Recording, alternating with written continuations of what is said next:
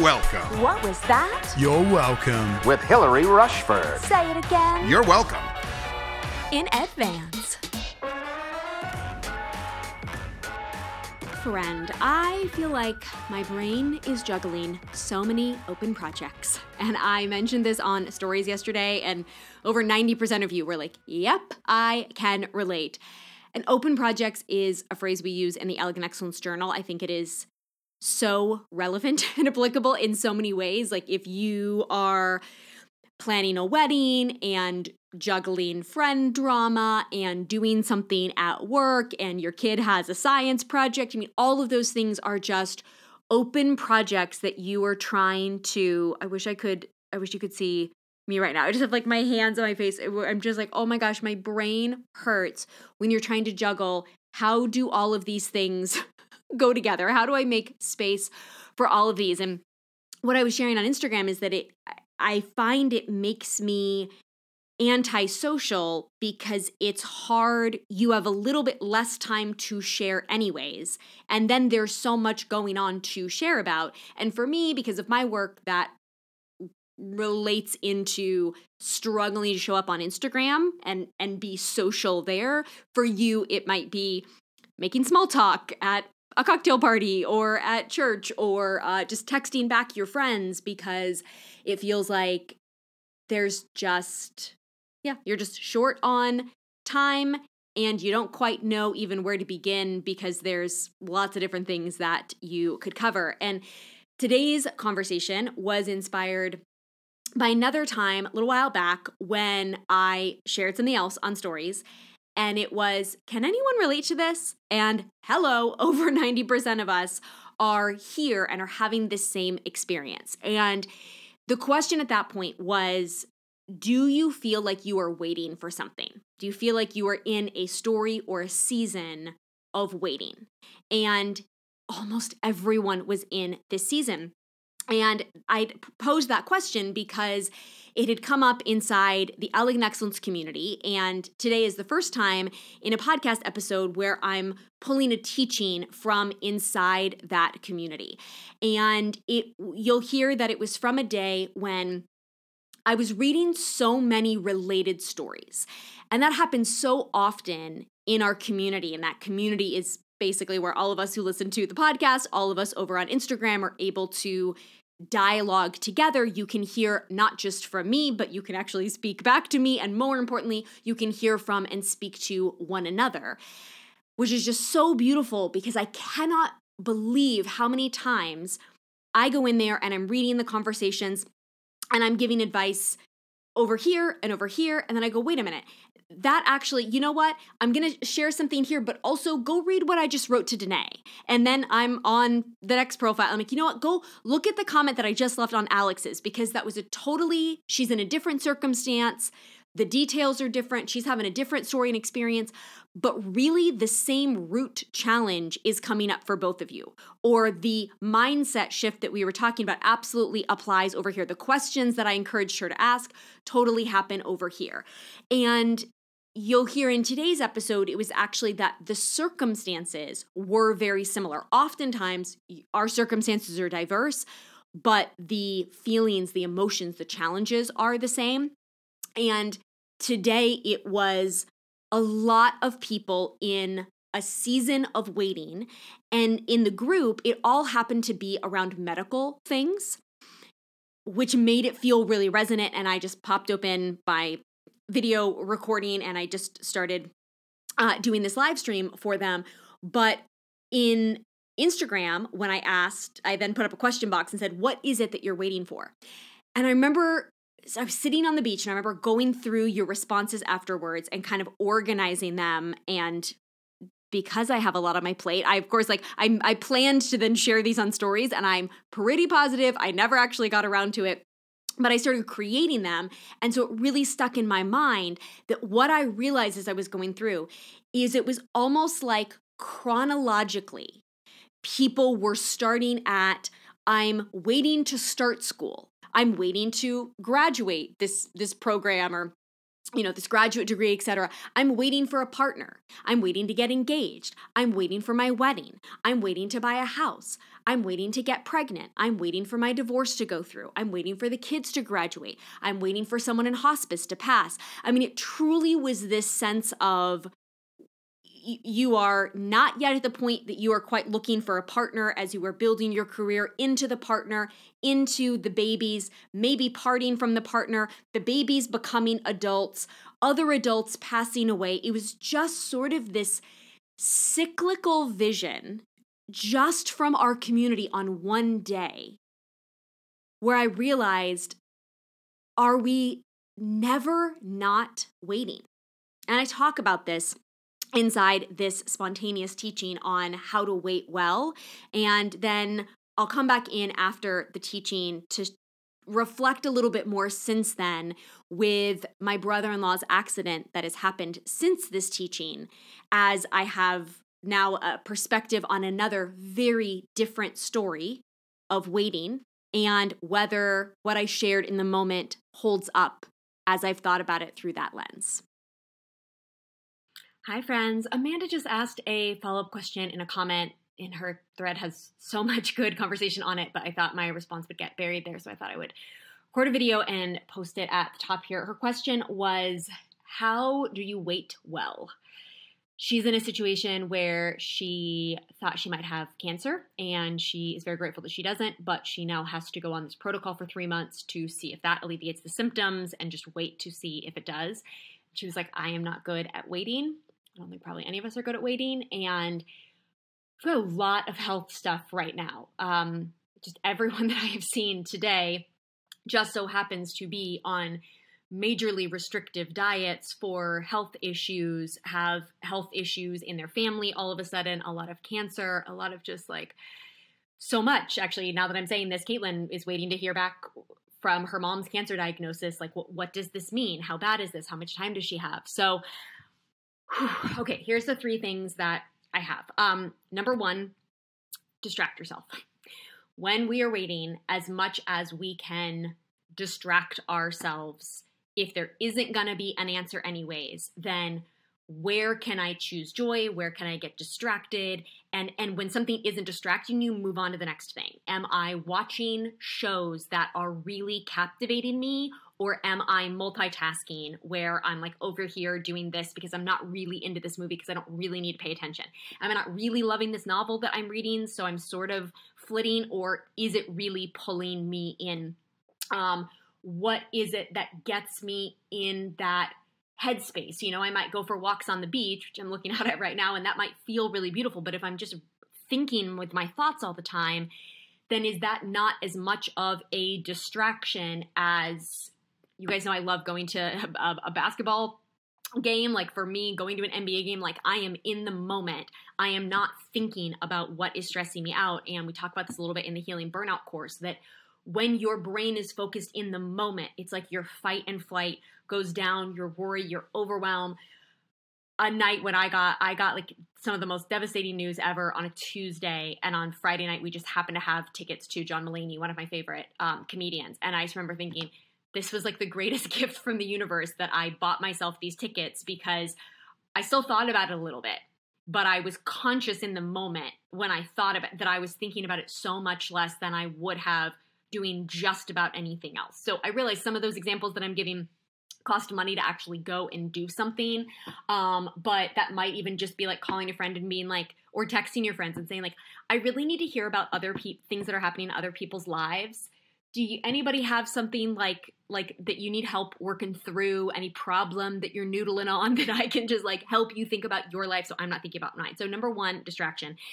Number two i've talked about this on the podcast and Instagram a little bit that I've really been challenging myself with in the last couple months of if I don't know if it's going to be good or bad. I don't know. I have no idea in 3 months what the test results are going to come back at. Then and and my thoughts aren't going to change the outcome. Now, this is a little bit debatable. Caitlin, for example, had mentioned like I know our thoughts can impact things. Like when it comes to cancer, you know, I think there probably is data. Don't quote me on this, but I believe there is research on, you know, a more positive mindset impacts things. But there's other things where I don't think that that's the case. In some ways, placebo effect, our mindset can help us. So, um, I guess I would say whether our mindset helps or hurts us, like the data says it it probably helps us, right? To choose a more positive mindset, like the placebo effect. It is more likely that that's going to help us rather than anything. So you've already got that like check mark of focusing on the positive. But even if it's actually not going to impact the outcome, if it's just like I don't know, this is not what's happening in your life, but let's just say you're like, I want my favorite football team to win. Nothing in your mindset is affecting whether like the 49ers or the Rams win. Do you know what I mean? So there are other things in life that are not about what's happening in our physical nervous system that are, are I don't think there's any data if you're like waiting to, to see if you are pregnant. I don't believe there is any data that shows a positive mindset increases your fertility rate. You know, there are some of those correlations where we're like, yeah, it does. So let's choose positive. But even on the ones that it doesn't, it makes no difference what the outcome is.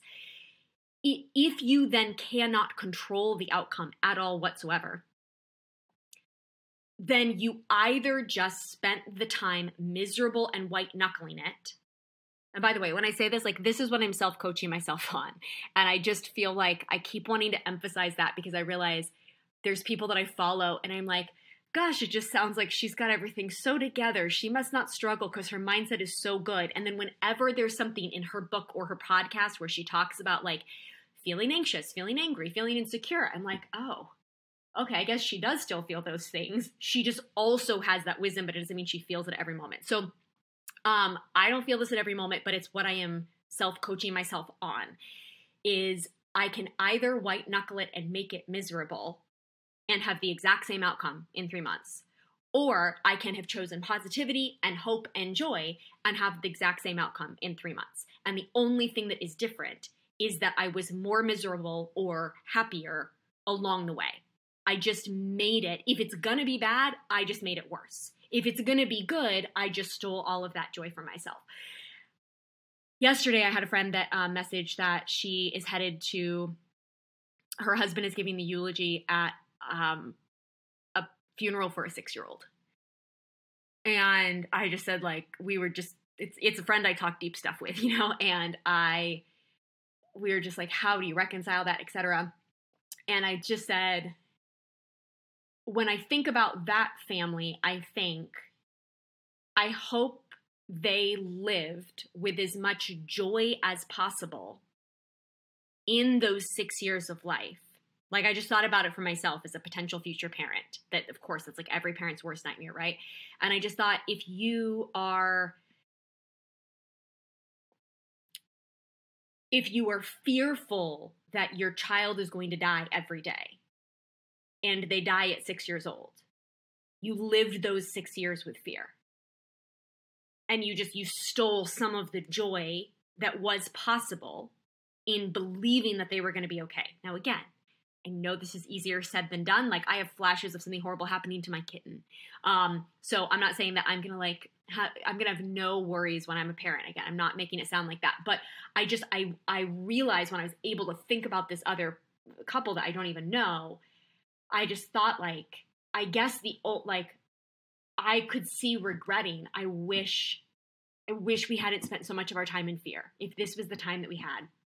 And there's a phrase that I've been wanting to talk about because I've been percolating on it for the last couple of months and I'll expand on this more, but I was listening to a meditation talk and she used the phrase I don't have time to waste. I don't have time to I'm sorry. I'm sorry. I don't have time to rush. I don't have time to rush. And it was about someone who was given a terminal diagnosis who had a small child. And when she got that diagnosis, her reaction was, I don't have time to rush. Turns out, I don't have time to rush. I only have a limited time. So I have to be incredibly intentional with it. I can't rush by the moments. I can't rush by the presence. I can't rush by the relationship. And there's a lot of other applications for that that I'll expand on a future podcast or something. But I think there's that element of like, if this is the I, it's the idea that she could make that time better or worse. She couldn't change the time. If she had a year, she had a year. she could make the time better or worse.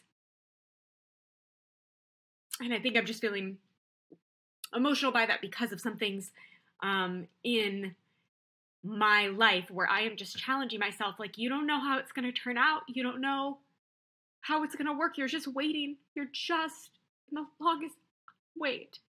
Um, but you can make it better or worse. And after this wait, there's going to be other waits because, like, I mean, thinking about that couple, not being a parent yet myself, but imagining, like, I mean, is your life as a parent just waiting to hope that your child is okay? Like, you're just waiting. You're just waiting for 20 years to see that they get to adulthood. You're just waiting from 20 to 30 to make sure they don't mess up their life. You're just waiting for, now you're just waiting to make sure your grandkids are okay. Like, there is a sense of, are we not just constantly waiting in some way? And so if we're white knuckling it along the way, I just, I guess I'm saying to myself, like, if I'm white knuckling it now, then aren't I going to keep white knuckling at the next thing?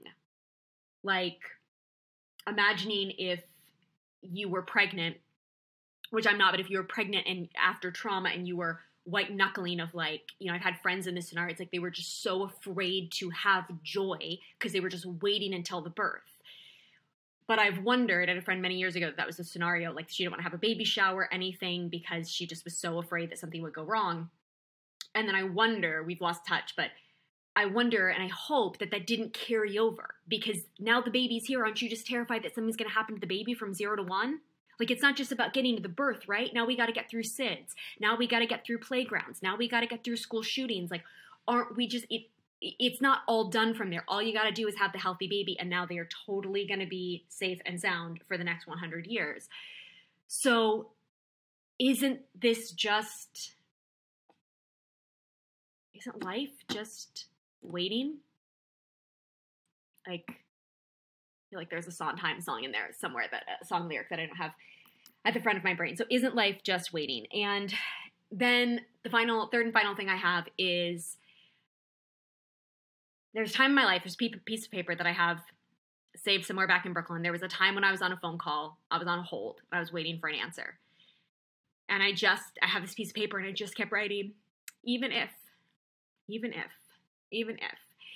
And now this one depends a little bit about what your spiritual religious beliefs are, but for me, what I was saying in that moment was even if this isn't the answer that I want, I believe that for for me it's God. I believe that you are good. I believe that you have planned for me. I believe that like it's going to be okay. Like I believe that this you know, my life isn't you know, to quote Emma Thompson, always going to be a little worse. Uh, love actually. Um and I just that was my sort of being in the wait, Amanda. I mean, it was literally a wait of, you know, three minutes on hold, but sometimes um, that feels like an eternity depending on what you're waiting to hear back on. And um, I think there is something in just the like, the kind of palms upness. And I've been thinking about this in a variety of things in my own life that I'll I'll share one day when they aren't so so raw, but um have been thinking like it's not even if this thing doesn't go the way I want, I've got to believe there's something better. Like I was saying to Jeremy, you know, I didn't know what was going to be after my theater career. I knew it was going to be, I knew it was something. I knew I wasn't going to be a performer for forever, but I didn't know what it was for so many years. And it turns out it was so much better. And I, you know, every apartment that I've been in has has gotten better. Like, but I didn't know at the time you're going to love the next thing you do even more. And so I just had the thought with something that I was like, even if this thing falls apart, this situation doesn't go the way that I want, even if this dream doesn't happen the way that I want or, or ever happen, do I believe that it's going to be worse from there? Now, the exception here, I think, is death. It's never better after death. Like, um, so you know, back to Caitlin, who is waiting to hear on her mom, mom's prognosis. Like, you know, I mean, based on your faith, Caitlin, you might say like,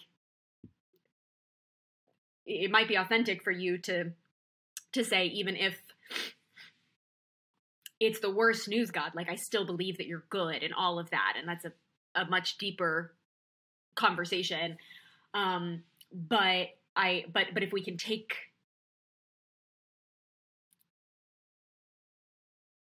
death off the table because that's not what amanda's situation is and that's where this question originated from is having patience in the wait then even if Amanda, this protocol doesn't work, saying like I believe there i- there is a next thing. There will be there will be something. Um, there will be goodness, and then when we truly are faced with death, then there is the belief, and I haven't been through this kind of grief, but I really observe people that have because I'm terrified of having to go through that grief myself. So I'm sort of like pre rehearsing and preparing for it, which may be wise, maybe unwise, uh, probably some of both. Um, I think even there, even if the worst happens, there there still is also goodness. Like I, I see these people, and I observed one of them recently. Um, for anyone who's in the Christian community, there's a worship leader named Kalley Heiligenthal with Bethel Music. She lost her daughter a couple of years ago, and Jeremy and I went to a worship night that she was leading a couple weeks ago, and I never even got around to sharing it on Instagram yet, but it was so convicting. And I didn't think about it in advance. I just was like excited to go see her, but to actually stand in front of someone who is worshiping that, like, God is good, his promises never fail, like all of these things, and having followed her on Instagram and know that she means it so authentically, she's really wisely, it's not a platitude, it's not toxic positivity. She is like dug to the depths of her soul and said, Somehow I believe that both of these can be true. I believe that, like, this is not what is meant for humanity. We are meant to get old and to die, and every single human on earth, if they are lucky, is going to have to watch other people die in that way. Because the only way you're unlucky is if you go too soon. But we have all these, ins- and even that is excruciating. We don't understand it. We don't understand it in our human brain. How is this possible? That from the moment you're born, like if you have a, a, a one month old right now, that one month old is going to get their heart crushed because you're going to be gone one day. And that's like, the only way they aren't going to be crushed is if they're the unlucky one and they go too soon. But like, there's no they there's there's no way to escape it. There's no way, and it's never enough. I remember my mom's best friend um, lost her mother, I think in her sixties, and I said like, oh, that's just it's so beautiful that you got so much time with her, etc. And she was like, yeah, but I I miss her every day I miss her all the time. And I've thought about that so much over the years where I was like, it's never enough. We talk about this in the healing burnout course. Like, it's it's never enough. 60 years with your mom isn't enough. You know, somebody shared in one of the comments that they lost their parents at, I think you said 21 and 22. And that was definitely not enough. It was not enough. But if you're 60, it probably still doesn't feel like enough either. Like, all of us, from the moment we were born, signed up to grieve deeply. Like, there's no other way around it unless you go too soon. Like, Kalley Heiligenthal's daughter, you know, Olive, who was two or three, like, Olive was spared. And, and I think that's part of what Kalley is focused on is that, like, she got to live a beautiful, perfect life. And then, based on our faith, there is a heaven, and she's getting to live a beautiful, perfect life. So, as their her parents, we're in pain, but actually, like, she she she she won. Like, she she got like pure joy. Um, but that's not the story we want, right? We don't have children hoping that we can protect them from the joy because they are only here for a few years. So it's like, this is what we all I don't want to say signed up for because I don't know that I think we like elected to be here on earth, but like there's there's no way around it. This is what it is. We all have this like grief cliff that we're gonna go off, and there's there's no way to stop it. But there's also something I think that really beautifully connecting about that because it doesn't it doesn't matter how much money Jeff Bezos has. His his his mom's gonna die. You know, like it doesn't matter how much it doesn't matter the houses that the Kardashians have. Like they still all have pain over the loss of their dad and they will all have excruciating grief and trauma over the loss of their mother and their money doesn't their thinness their face fillers like none, none of that matters. The fact that they have kids the fact that they have sisters like none of it makes it enough. No one is protected from this. We're not protected in first world countries. We're not you know um, protected with any of it. So let me pause and find my conclusion. I guess what i'm saying amanda is I feel like the patience and the waiting is just kind of life. And I don't say that in a dismissive way. I just say that in a like, I don't think it's about the three months until you get your test results because there's something after that. You're, we're waiting to get through inflation. You're waiting to see what the money you have is in retirement. You're waiting to get to retirement and see if you had enough money. You're, you know, you're waiting to hear back from a friend who's sick. I mean, it's happened to me yesterday. I just, I have a friend that um, has cancer, and I just thought, I started to realize like I, she hasn't posted on Instagram in a bit, and I haven't heard from her for a bit, and I got worried. And when she texted back yesterday, I felt such relief, and I didn't want to tell her like, "Oh, I'm so glad you texted. I've been really worried for the last two weeks that you died." Like, but yeah, I was waiting to hear back from her. Um, there is so much I'm waiting on in the next year. And I'm also sort of always waiting for one of my parents to die. And like, I've actually had that thought, maybe not in these exact words. So thank you for this question, Amanda, because it's helping me. But I guess I've sort of been having the thought a little bit of just like, I could be waiting for another 15 years. Like, my dad's 80 and a lot of his relatives have lived till 96. Like, I could be waiting for 16 more years. And then I pictured my niece who's 10. And I was like, she could be 26 when I'm giving this eulogy at his funeral that I occasionally find myself, you know, thinking of. He's not sick. It's just, this is just life. Like, we're just, since I was in high school, I've been waiting for my dad to die, you know, meaning fearful of it he's always been in fine health. It's just, I'm just an overly emotional empath, and ever since I was in high school, I've been racked with like the existential grief of what it means to be alive.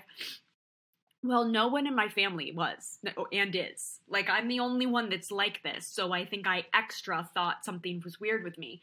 And so then I think about having a kid and how do we just teach a kid from forever like this is just you can kind of look at it as you're always waiting that something bad might happen.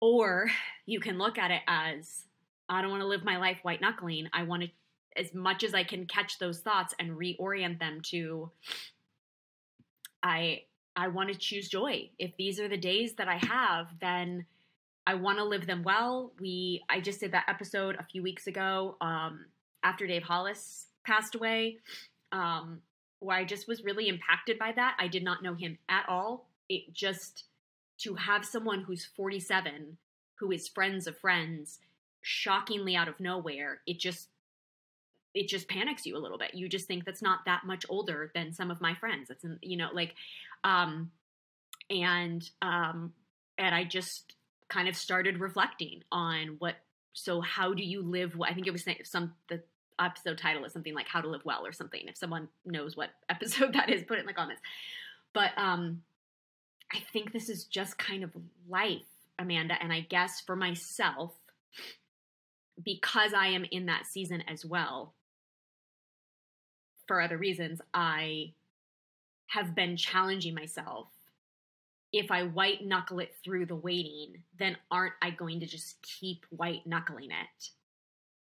And I, and this feels hard, but but there's going to be other hard things. So it's not just white knuckle it through this and then it's like no, it keeps it falls apart and then it comes back together and then it falls apart and then it comes back together and then it falls apart. But if every time it falls apart, I white knuckle it, then that's just that's a lot of time spent being choosing to be less happy.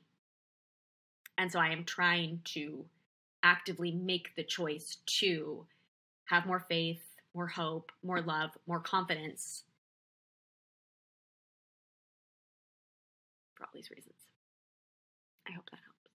If you couldn't quite hear at the end there, I ended that with I'm trying to choose those things hope, joy, peace for all these reasons that I had shared.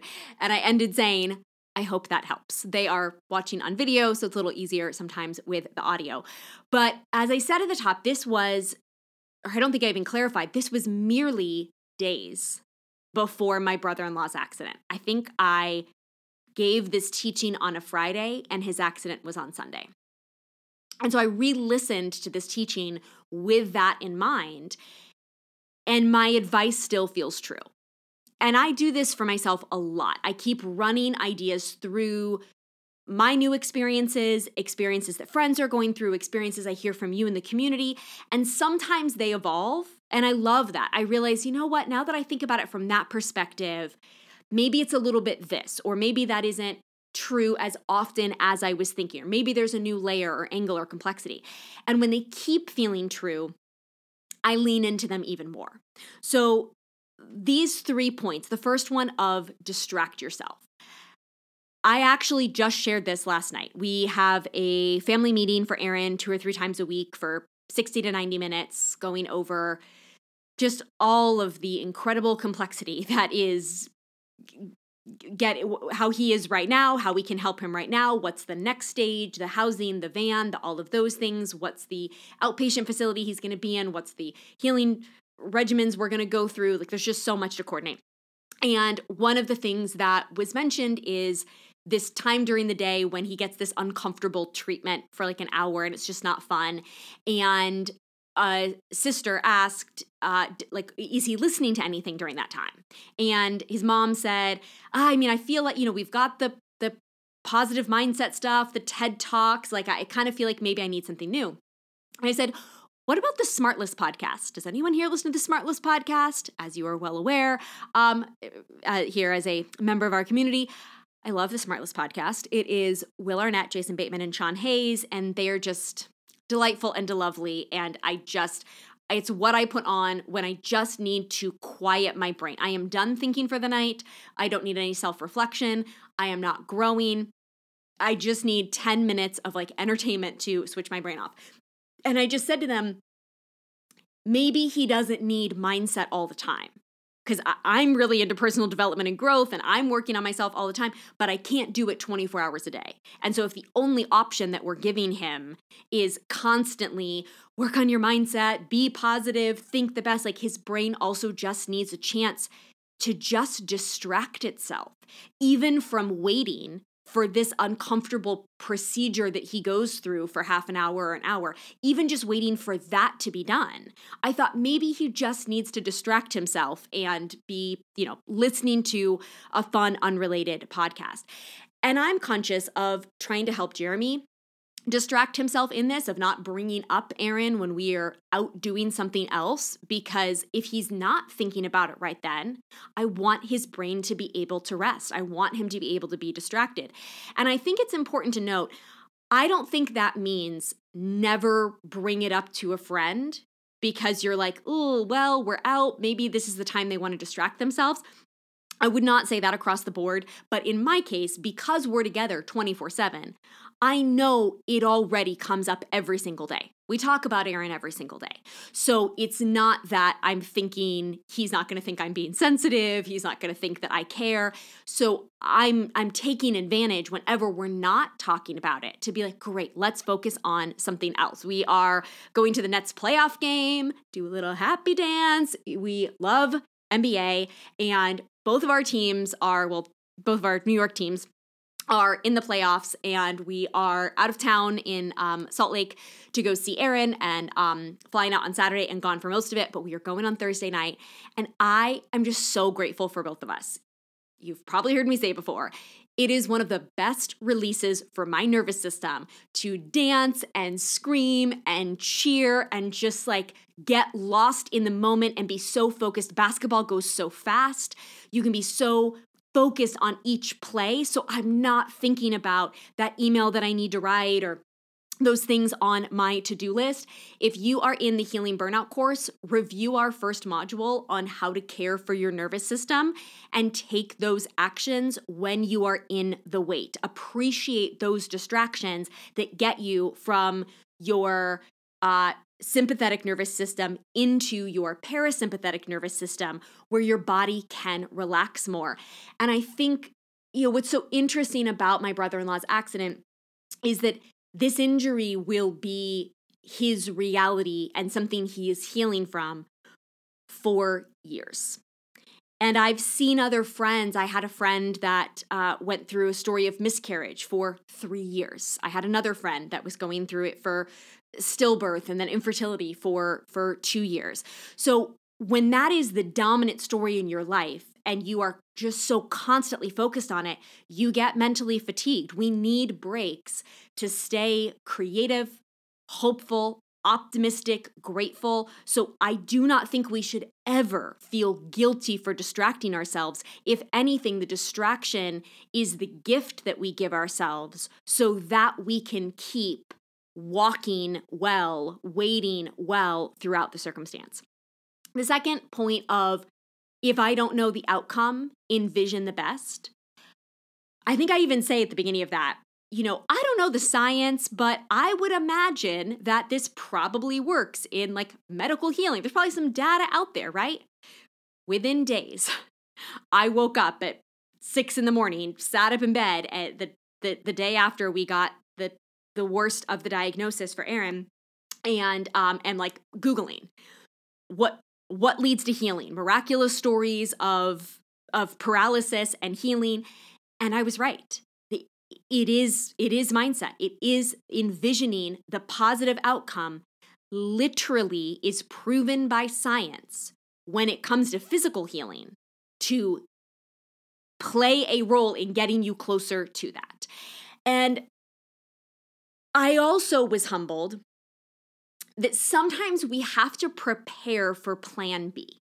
Like we have five weeks until Aaron is released from the rehab center. And the first, I think he's in there for eight weeks total. So the first like week, week and a half, I felt this tension within me where it was like, we want to believe that he will walk out of here. So do we renovate a handicapped bathroom now? Because we're believing for complete healing. So, how do we live out both of these? How do we believe mentally in the plan A and the best while taking practical steps for plan B so we aren't left in a lurch? And we had to make that pivot mentally sooner than I think the family really wanted to. We wanted to be like, okay, well, we'll wait. You know, we got we got eight weeks in here. So around week six and a half, we will figure out what we need to do. And the team there at the rehab center, knowing how complex everything is, calls a big family meeting pretty early on in the process with the doctors, with the whole team, with all the members of the immediate family, and is like, you need a plan now we need to begin preparations. We need to go tour where his home is going to be. We need to we, we, this this all takes a while. You have to start now. So the team is saying well we are here to get aaron as fully healed as he can be. We also need to prepare him to exist in the world now with the limitations he has now. And we will keep pushing past those limitations. But they in essence were saying it's not going to be in the next five weeks. He is leaving here. I mean, they didn't literally say this, but basically what they were saying was there's no way he's not leaving here in a motorized wheelchair. Now, is that going to be his life for forever? We're not saying that, but he is leaving here. So we, we need the van, we need all of these things. so now the family meetings are okay how do we how do we find an apartment that we can get approval to renovate a bathroom what, what do we need to rent a house to renovate how do we need to do this because fyi there is very little accessible housing in America, and you don't realize this until you need it for your family. But we keep saying the language for now. Everyone in the family, they are saying it to one another, they are saying it to Aaron. we are looking, one of the sisters specifically is the one that has been really seeking out stories and is only looking at the best case stories. We are only looking at people who are walking. We aren't paying attention to anyone whose story is that they are still in a wheelchair because we're looking at only the people who are walking. How did they get there? Tell us what you did. What treatments did you do? What doctors did you see? Those are the people that we are speaking to. And it's honestly been, I have goosebumps right now as I'm saying this. It's been amazing, actually, to have to believe this tenant so much for myself. And I have fought for this mindset for myself a lot over the last year through some really, really hard things. And to actually see in practice, not even just what I'm thinking in my, uh, what I'm writing in my Elegant Excellence journal, what I'm allowing my thoughts to think, what I'm envisioning when I go into the sauna every night and listen to my worship music, but actually to hear and see a family only taking actions that are envisioning the best, only having conversations, only looking to learn from people who have the best outcome. And to realize that's that they're they're walking the walk in saying we want to look at the best case scenarios to learn from and live like even in the tension that we are physically seeing literally seeing because most of the things that you and I might be wondering the best outcome about. It's like you know am i going to get that degree? Am i going to meet that person?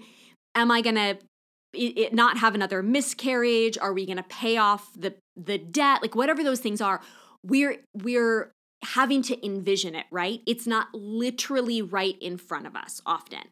And yet Aaron is literally right in front of us and we are looking at the calendar. We are having to have verbal conversations six of us last night on zoom about how to get an accessible bathroom. Because right now he is in a wheelchair while also sharing here's what I was told by three more people that I talked to this week. Here's the recurring themes. And again, I would like to clarify to the family I am only talking to people who are walking right now. Um, and so to live in that duality is actually exciting to see. It actually inspires and encourages me because I'm like, this is what I've believed for myself. And I'm having I'm seeing it lived out in action. I'm having to live it out in my words and my actions, even with what's visually in front of me. And it's actually just as true as I believed that it was. If I don't know the outcome, then envision the best, live as it as the best, plan for the best. It might be the not best just in the short term, but if you have to do that, it is exclusively for now. Maybe you might lose that pregnancy, but it is this pregnancy for now. It doesn't mean all pregnancies. How can we live with with both of those things and that duality? And the third uh, element that I shared of the even if, even if I don't get the outcome that I want, I believe that ultimately there is good that that I will have joy and hope and even if it doesn't look like what I wanted. And one of you, we've gotten so many incredible messages from um, uh, in regards to Aaron, and one of you said, and I I can I can like sort of picture who you are. You've been a member of our community for a really long time, but I can't think of your Instagram handle. And but I know we, we've messaged so much over the years, and you said my sister was in this scenario. I think she broke she fell and broke her back building a home for habitats for humanity and she went to i think the craig center which is a center that came up a lot um, in um, in your messages and the person at the craig center said to the sister I've been doing this for a long time. I'm paraphrasing, but something to the effect of I've been doing this for a long time. And what I can tell you is that almost every person who comes here, when I see them a year later, they say, I'm actually grateful that this happened to me. And that feels so wild to comprehend. And yet, I do truly believe in my bones that Aaron is going to like his life more five years from now, 10 years from now, because of this. He's going to like who he is more. He is going to be a, a a, a better person, a changed, a different person, and he's actually going to like his life more because of his mindset, because of his resilience, etc. And for myself, I really have been living out what I said at the end of not white knuckling it. I've been saying to Jeremy for various things that we're in, totally separate for Aaron, for just my personal life, work things, future plans. I've been saying to Jeremy, I want to enjoy this season. I want to enjoy creating this. I want to enjoy this year. I want to enjoy this time. I don't just want to be anxiously waiting to get the thing launched, to have the decision, to get the answer, to make the announcement. And it really works. I am not living in this summer or a year from now or whenever I envision certain things might be done because also that's a might. If I focus on the time when I'm going to get the answer, I also might not get the answer, or I might not get the answer that I want, which might mean it's not the end of the story. And I'm not living in when I might get that answer to be done with this wait because I acknowledge after that wait is going to be another wait. I talked about the friend who I said was white knuckling it through her pregnancy after loss. And I sort of lost touch with her. And I said, I hope she hasn't white knuckled it through every other year of her daughter's life. I hope she didn't white knuckle it through the next pregnancy. I hope she's not just continuing to white knuckle it, which does not mean I have any judgment for how that that natural propensity to be so terrified of loss again. But I am conscious for myself that I am truly choosing to enjoy my life today and that I'm having to make an anxious, a conscious, active thought. I'm having to to talk, dialogue with myself about that. I'm having to write about it in my Elegant Excellence journal. It's not the default. The default wants to go to, oh, I just can't wait until we're at this point and this is behind us. I just can't wait until we're at this next stage. But I actually I can wait. I mean literally I'm going to wait, right? Because I can't make time go any faster. So I can in fact wait.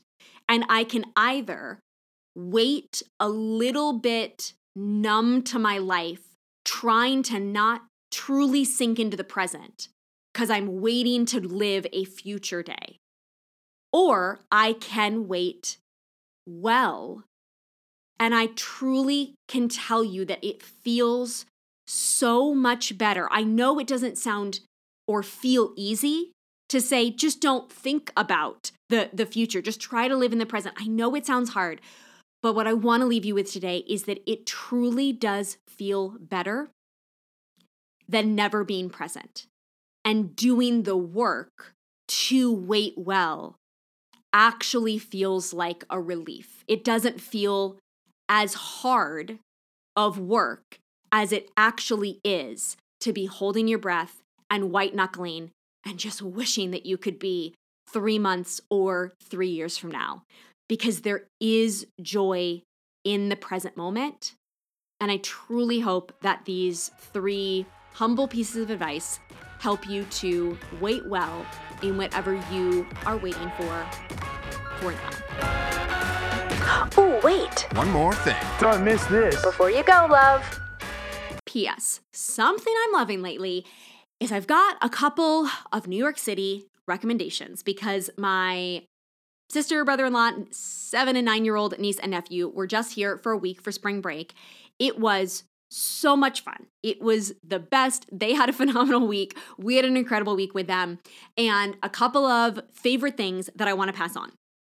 If you have a little girl or little kid that is into Eloise at the Plaza, you know, the famous book series, there was also a movie about it. The Eloise Tea at the Plaza. I have never done tea at the Plaza. It's a lovely thing just for adults to do. It's very pretty. It is quite pricey, but it is a lovely thing to do as adults. It was delicious and we had a great time. But specifically, their children's tea is an Eloise tea. And they bring an Eloise teapot and teacup and a pink napkin, and the, the, the food is cute. There were just all these little details.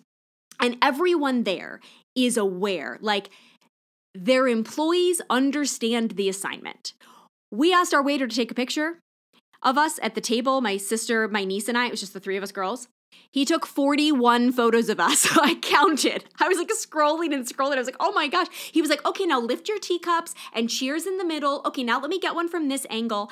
And then we asked somebody outside to take our picture on the steps, like the doorman. He was like, okay, stand here in the middle. Wait, let me wait until somebody's not in the background. Like, I felt like they really understood that people are here to have an iconic experience. Also, for my sister and I, we are huge fans of the movie Big Business. That was like such a childhood classic for us. Bette Midler, Lily Tomlin.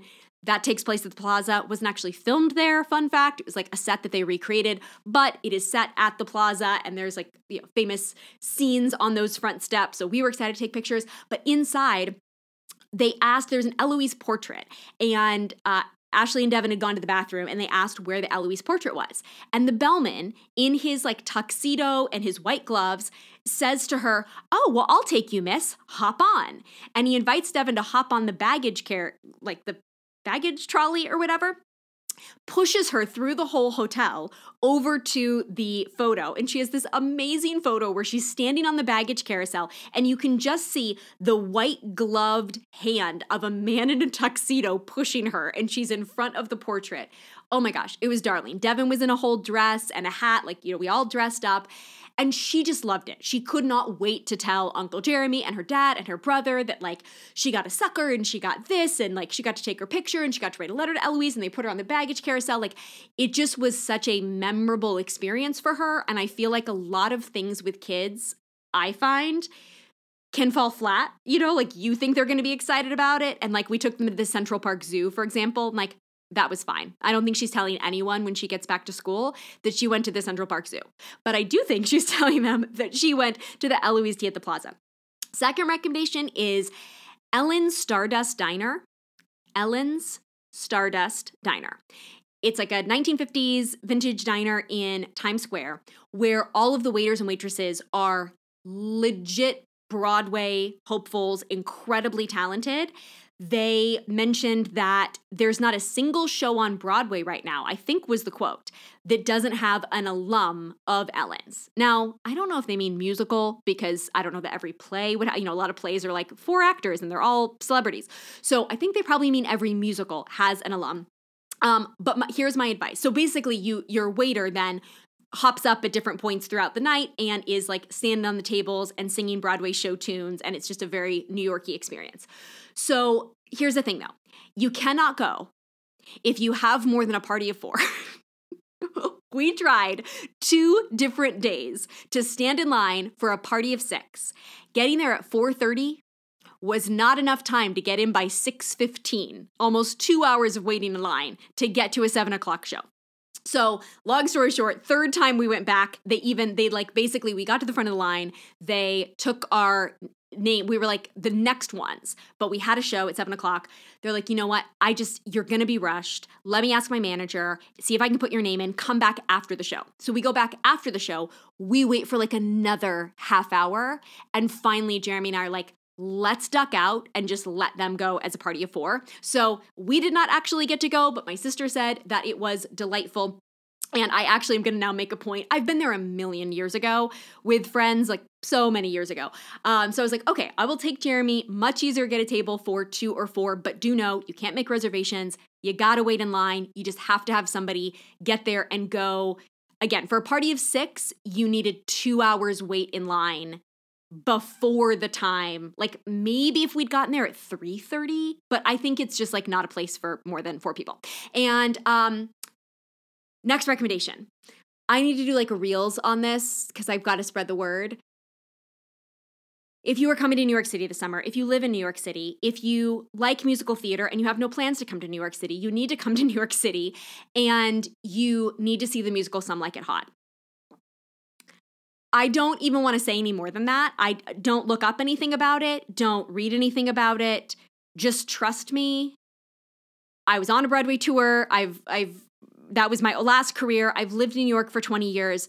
Just take my advice, just take my recommendation. Go see Some Like It Hot and DM me afterwards and we can talk about why it's so great. Maybe I will do a reels where I'll be like go see it and if you want the spoilers, or like please stop listening here and only if you've seen it come back and watch the end where i can explain to you why this show was so good but i feel like part of the reason why it was so magical for me is i just i had zero expectations going in that is how I recommend seeing it. And if you do go see it, my friends Amber and Richard are in it. Two of my friends that I performed with are in the cast, um, which made it extra special, but is not even why I'm recommending it.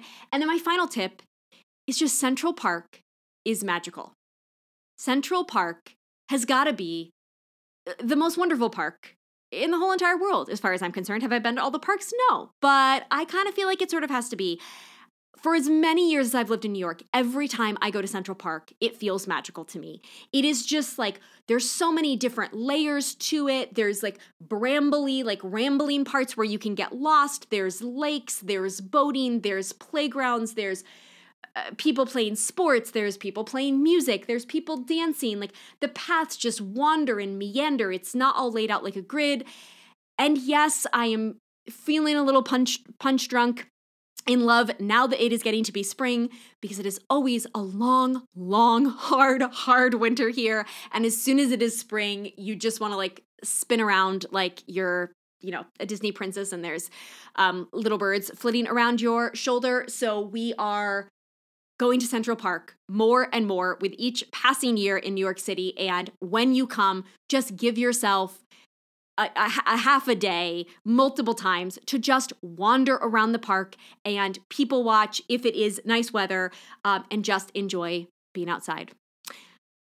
As always, you are welcome in advance for those recommendations. And if today's episode in general and this concept of waiting well spoke to you and you think it would help someone in your life, because again, all of us are in a season of waiting. According to my brief poll, please share this episode, tag me, share what helped or resonated the most so that I can see it so I can better understand what's resonating. It helps me so much when I am thinking about us and what teaching and content I can create for us. So I cannot wait to hear your thoughts and see you share what stood out to you, what spoke to you, whether you want to share what you're waiting in or what your um, favorite insight or quote was. And if you are brand new to the You're Welcome podcast, hit the subscribe button. That way you will see the new episodes as they come up. And if you haven't yet, please leave a review. It would mean so much to me. It takes just a minute to tap those stars takes seconds to tap those stars and just a minute to leave something thoughtful about the show. I read every single one and I am so grateful. So, thank you in advance, and I will see you back here next Wednesday with grace and gumption.